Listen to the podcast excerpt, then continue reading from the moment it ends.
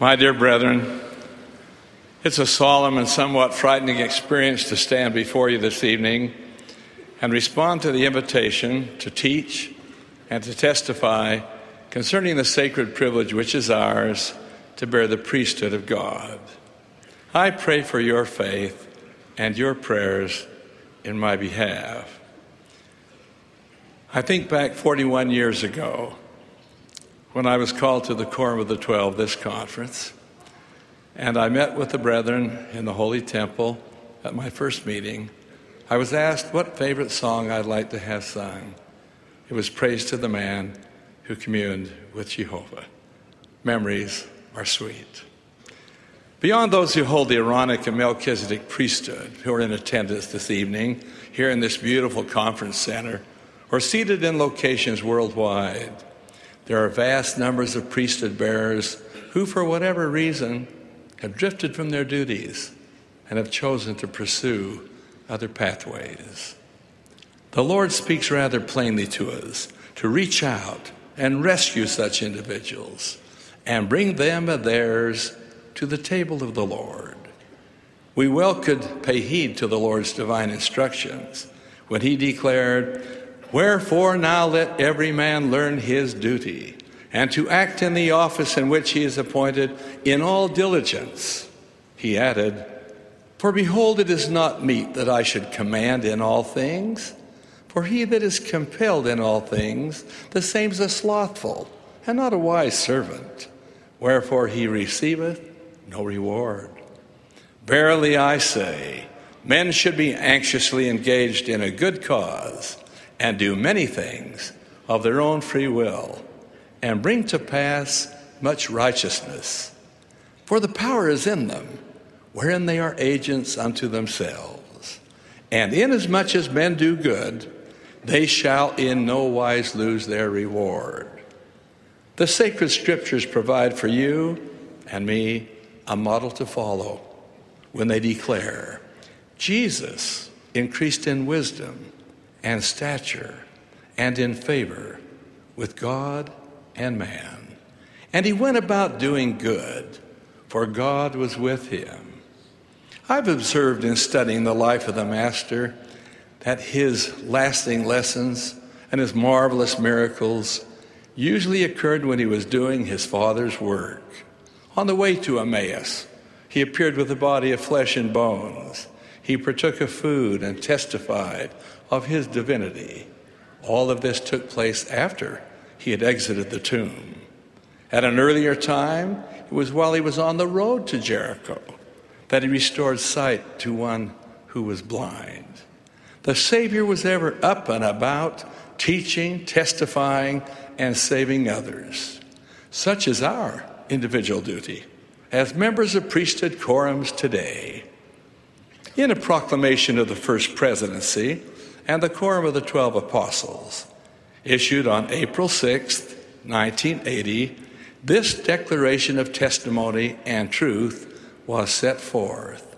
We solemnly affirm that the Church of Jesus Christ of Latter day Saints is, in fact, a restoration of the church established by the Son of God when in mortality he organized his work upon the earth that it carries his sacred name, even the name of Jesus Christ, that it is built upon a foundation of apostles and prophets, he being the chief cornerstone, that its priesthood in both the Aaronic and Melchizedek orders was restored under the hands of those who held it anciently. John the Baptist in the case of the Aaronic, and Peter, James, and John in the case of the Melchizedek. On October 6, 1889, President George Q. Cannon expressed this plea I want to see the power of the priesthood strengthened. I want to see this strength and power diffused through the entire body of the priesthood, reaching from the head down to the least and most humble deacon in the church. Every man should seek for and enjoy the revelations of God, the light of heaven shining in his soul and giving him knowledge concerning his duties, concerning that portion of the work that God devolves upon him in his priesthood. I share with you tonight two experiences from my life one which took place when I was a boy, and the other pertaining to a friend of mine who was a husband and father of children. Not long after my ordination as a teacher in the Aaronic priesthood, I was called to serve as president of the quorum. Our advisor, Harold, was interested in us, and we knew it. One day he said to me, Tom, you enjoy raising pigeons, don't you? I responded with a warm, Yes. Then he proffered, How would you like me to give you a pair of purebred Birmingham roller pigeons? This time I answered, Yes, sir. You see, the pigeons I had were just the common variety trapped on the roof of the Grant Elementary School. He invited me to come to his home the next evening. The following day was one of the longest in my young life. I was awaiting my advisor's return from work an hour before he arrived home.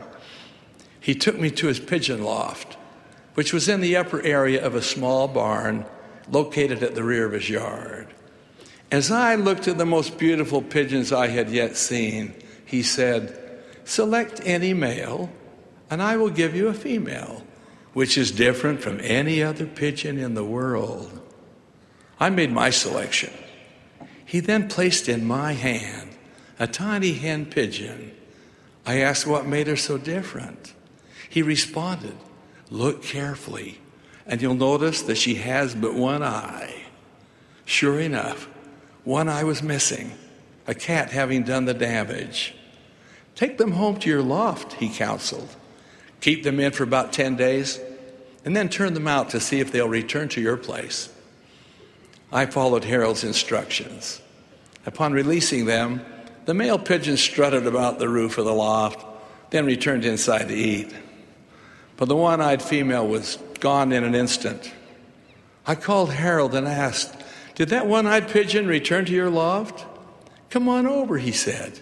We'll have a look. As we walked from his kitchen door to the loft, my advisor commented, Tom, you are the president of the Teachers' Quorum. This, of course, I already know. then he added, What are you going to do to activate Bob, who is a member of your quorum? I answered, I'll have him at quorum meeting this week. Then he reached up to a special nest and handed me the one eyed pigeon. Keep her in a few more days and try again. This I did. And once more she disappeared. Again, the experience. Come on over and we'll see if she returned home. Came the comment as we walked to the loft. Congratulations on getting Bob to priesthood meeting. Now, what are you and Bob going to do to activate Bill? We'll have him there next week, I volunteered. This experience was repeated over and over again. I was a grown man before I fully realized that indeed Harold, my advisor, had given me a special pigeon. The only pigeon in his loft he knew would return every time she was released. It was his inspired way of having an ideal personal priesthood interview with the president of the teachers' quorum every two weeks. I owe a lot to that one eyed pigeon. I owe more to that quorum advisor. He had the patience and the skill to help me prepare for responsibilities which lay ahead. Fathers, grandfathers, we have an even greater responsibility to guide our precious sons and grandsons. They need our help. They need our encouragement. They need our example. It has been wisely said that our youth need fewer critics and more models to follow. Now, for the illustration pertaining to those men whose habits and lives include but little church attendance or church activity of any kind. The ranks of these prospective elders have grown larger this is because of those younger boys of the Aaronic priesthood quorums who are lost along the Aaronic priesthood pathway, and also those grown men who are baptized but do not persevere in activity and faith so that they might be ordained elders. I reflect not only on the hearts and souls of such individual men, but also sorrow for their sweet wives and growing children. These men await a helping hand, an encouraging word, and a personal testimony of truth expressed from a heart filled with love and a desire to lift and to build. Shelley, my friend, was such a person. His wife and children were the members in the family. But all our efforts to motivate Shelley toward baptism and then priesthood blessings had failed, miserably failed. I suppose when I went on a mission to Canada to preside, if I were to be asked, of all the men in your life you know, who you doubted would ever become a member of the church, whom would you say? In a moment, I'd say, Shelley, my friend.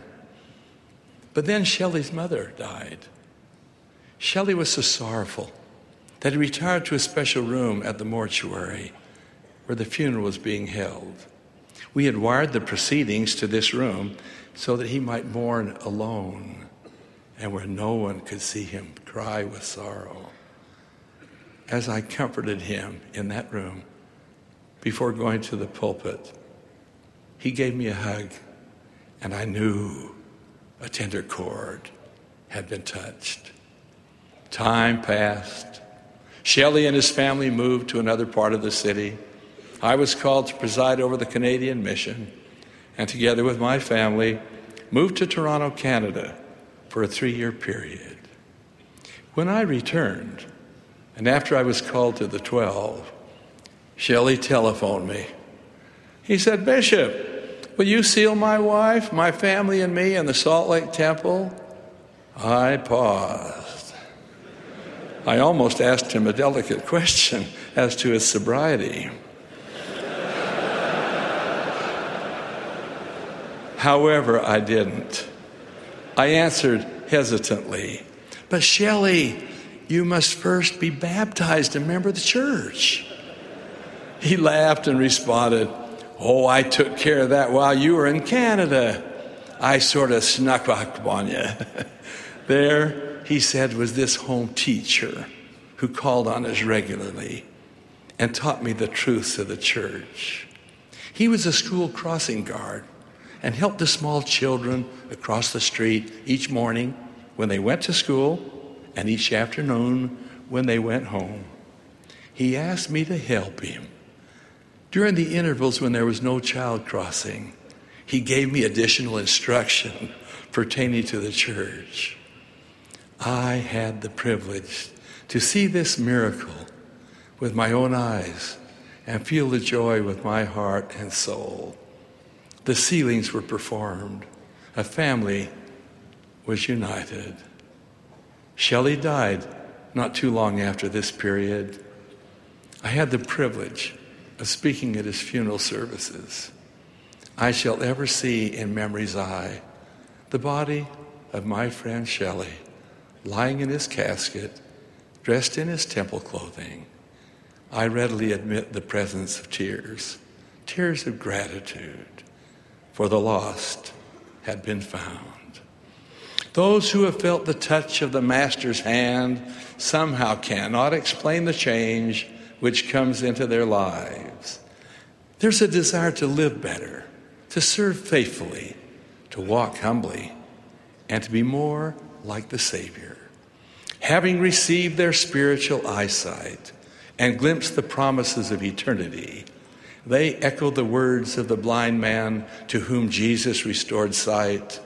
One thing I know, that whereas I was blind, now I see. How can we account for these miracles? Why the upsurge of activity in men long dormant?